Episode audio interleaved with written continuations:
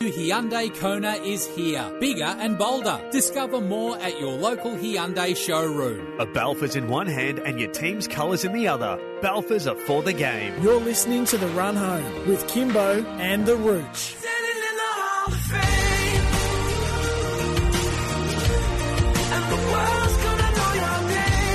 3.51 on a Friday afternoon. We're live from Studio Lumo SA, right here at number one King William Street in the city. Beautiful day outside, 20.3 degrees. Just a reminder, we'll be heading to India to have a chat to Bharat Sundaresan. He will be live from Bengaluru, which was formerly Bangalore. Thank you very much, Rooch. Uh, Australia taking on Pakistan. We need to win. Talking of winning, it'd be nice to know what is going to win the Melbourne, the uh, Caulfield Cup, I and the Melbourne say. Cup too. Yeah, both.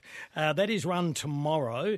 It is the world's richest 2,400 metre handicap race. It's worth $5 million, which is about the salary that our next guest gets per year. And earns it. Oh, he does, because he's one of the best race, race callers, if not the best in the world. Matt Hill joins us now. Hello, Matty boy. Gambo and Rochi, how are you? Good to talk to you. Uh, from Bangalore to Caulfield, here we are, and uh, I tell you what, um, it is a, a, terrific race, the Caulfield Cup. Uh, it's probably one of the better runnings of it too. Yes. Um, there's been a few that sort of suggested over the last couple of years that the Caulfield Cup uh, has been weak in class, but uh, it's hit back this year, that's for sure. It's a, it's a beauty. Matty, growing up as a young fellow, it was the ultimate guide how horses performed in the Caulfield Cup as to how they'd go in the Melbourne Cup. Mm. That's not quite the case anymore. It certainly still can be a guide, uh, but they want to win the race outright as well. Uh, being a 2400 metre race, mm. you do get horses that are specialty 2400 metre horses, and we have got some horses in the race this year that probably won't get the 3200 metres of a Melbourne Cup. So this is their absolute uh, aim, and sometimes that's the guessing game. You try have to try and work out who is set for the Caulfield Cup or who is just having a rehearsal mm. for the Melbourne Cup, and that can be tricky. And there's even a couple with question marks over them uh, tomorrow. But uh, overall, um, we've got all the horses we wanted to be there. A mm. lot of the form coming out of the Turnbull Stakes. And then we've got the Japanese with Breakup, which we don't know a lot about, but we have to respect them. They've come and conquered in Caulfield Cups before. We've got the Sydney form out of the Hill Stakes with, with Hood Yamal and also Montefilia um, and a bit of English form as well with Okita Soushi. So overall, we've got all the horses uh, that we wanted to go to the Caulfield Cup. And uh, always a little bit of guessing about uh, which horses are set for it, etc. So, all in all, all all is ready for a big one. So, Matt, I love that it has an international flavour. I'm not one of the isolationists who just wanted to be an Australian New Zealand race. But then, how do you, as an expert, and how do I, as that once a year punter, work out the international form? How do I translate to that to what Caulfield's sure. all about tomorrow? It's a good question because the the form doesn't tie in. So in mm. in a case of breakup tomorrow in the Caulfield Cup, uh, breakup ran in a race called the Arima Kinen, which uh, is run on Christmas uh, Day um, in Japan, mm. and uh, it was beaten a long way by a horse called Equinox. But Equinox is the best, probably the best horse in the world. So even though he didn't get near Equinox, he's he's running in top top grade, um, probably better grade than what a lot of our horses are running in. So you always have to give a big tick for that. Um, it is impossible to tie in, but you have to also remember that we've had Japanese horses come and conquer before, and they don't come for no reason. And I think Breakup is a horse, it's drawn barrier number five, uh, so it's drawn well. It'll sit midfield and just needs a bit of luck. A little bit of luck's required in a Caulfield Cup too, because they go usually hard early. Then they tend to put the brakes on, and then by the side of the track, when they get to about the 800, they really put their foot down.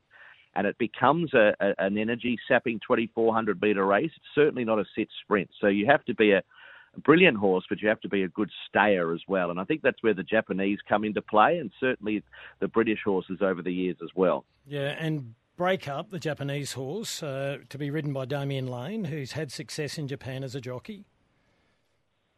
He has. Well, he's a bit of a pin-up boy in Japan mm. at the moment, and he won this race on a Japanese horse uh, four years ago with Mer de Glace, who came over and started one of the favourites and, and, bolted in uh, with Damian Lane. Of course, he rode Lys Gracieux to win a Cox Plate as well. Uh, the year after. So, no, overall, Soulcombe is an interesting horse. Of course, there's a bit of a footy connection there with a lot of the Richmond boys uh, involved. A few uh, well-known names in uh, in Soulcombe. Um, Jack Tom Riewoldt. Lynch and, and uh, Jack Riewoldt, of course. So, uh, Soulcombe was outstanding, winning three starts ago in the Heatherlie, and uh, really turned the corner on that occasion, and then ran well in the Turnbull Stakes uh, the other day behind Gold Trip. A lot of form is behind Gold Trip. We haven't mentioned Gold Trip Mm. yet, but he was outstanding there at Flemington. The only question mark, the connections don't want the track to be too firm. Now, uh, I think they're not going to get their wish because the weather's been superb, believe it or not, in Melbourne over the last, I can't, can't even believe I'm saying that, over the last couple of days, it's been 25, 26 degrees. It's going to be relatively similar tomorrow. So, as a result, it's the track by 5:15 Melbourne time would probably be a good three, and that's not the conditions that Gold Trip wants. So I wouldn't be surprised if uh, if Gold Trip even scratched before the running of the race if the track is too firm. And no horse has ever carried 58 and a half kilos to win a Caulfield Cup. So there is a little against Gold Trip, uh, and as a result, I'm I'm working away from him. Yeah, I heard Ciaron Maher interviewed during the week, and uh, obviously, as you'd understand, they're going to be very cautious and protective of uh, Gold Trip. All right, no pressure on you, but uh, your your, your Mm. No. top, top three selections, Matt. Yeah. All right. Well, I think without a fight uh, goes in number two. Uh, terrific run in the Underwood, and with Mark Zahra, good gate. It's hard to knock uh, without a fight. Number two. I think you have to put in Soulcombe, number eight. I think Duke de Sessa, number nine, is a very interesting horse. Um, this horse, formerly raced in France, John Allen, 53 kilos. He would be surviving on air and lettuce to get to 53 kilos. Uh, and he wouldn't do it for uh, no reason. So I think Duke de Sessa, number nine, is a real chance. And I wouldn't be completely ignoring a horse called Francesco Guardi, number five. I think he'll go very close in a Melbourne Cup. And you were talking about the Caulfield Cup being a big guide earlier mm. on. And I reckon we'll be walking out of Caulfield tomorrow in the back of our mind thinking Francesco Guardi runs a really good pipe opener tomorrow for the Cup. So uh, numbers two, five, eight, and nine. and nine, and uh, and then in your fourth place, uh, Francesco Guardi, number five. James McDonald on board. Is he booked in the Melbourne Cup for that horse? Uh, I'd say he would be, yes, um, and and rightly so. Uh, this horse, he won the Moonee Valley Cup, uh, absolutely destroyed them last year, and everyone said, "Well, that horse could just about win the Melbourne Cup." But the only issue was that the connections hadn't paid up for the Melbourne Cup. They hadn't nominated for the Melbourne Cup, so he wasn't actually in it. So they haven't made that mistake this year. He went out for a long spell. Uh, this is his fourth run this preparation tomorrow, and he'll have his fifth run in the Melbourne Cup this preparation. It'll be nice and fit, raring to go with the, the Chris Waller magic. So I think Francesco Guardi's someone you have to admire. All right, just the three female jockeys in the Caulfield Cup, which is great to see. Linda Meech, uh, Winona Costin, and Jamie Kah. Jamie Kah on the Joseph O'Brien trained Valiant King down the bottom, number 18. Do you give it any chance? He's a very talented young trainer. I certainly give uh, him a chance, and the the reason being that obviously it's got no weight. It's got 50 and a half or 50 kilos barrier one. There's only one thing though. Can you believe it? Um, and I'll stand corrected. I don't think a horse has ever won the Caulfield Cup from barrier one. Really? Um, Okay. So that there's something uh, against Valiant King. The the thing is, it chased a horse called Desert Hero at Royal Ascot uh, in June, and it was a 2,400 metre race and ran really well.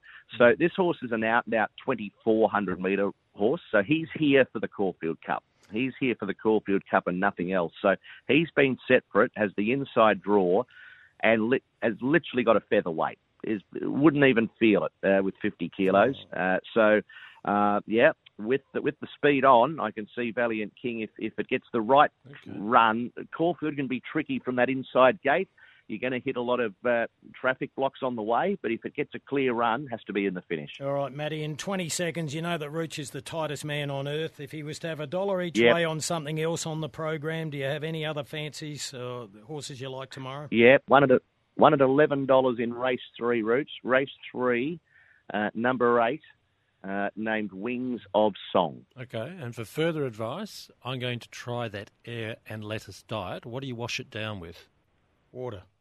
Well, I do it with a Scotch and Coke, but I need some air and lettuce myself. Uh, Ah. It's it's not it's not fun. It's not good for the brain, but the jocks seem to do it. It's absolutely uh, basically air and lettuce. Uh, that's what Johnny Allen would have been surviving on for the last four days. Oh, you two have both been in good paddocks. Hey, Matt, we really appreciate your time. I thought I heard your voice uh, in the studio here at Moe today. I thought the man's everywhere. Who's calling at Moe?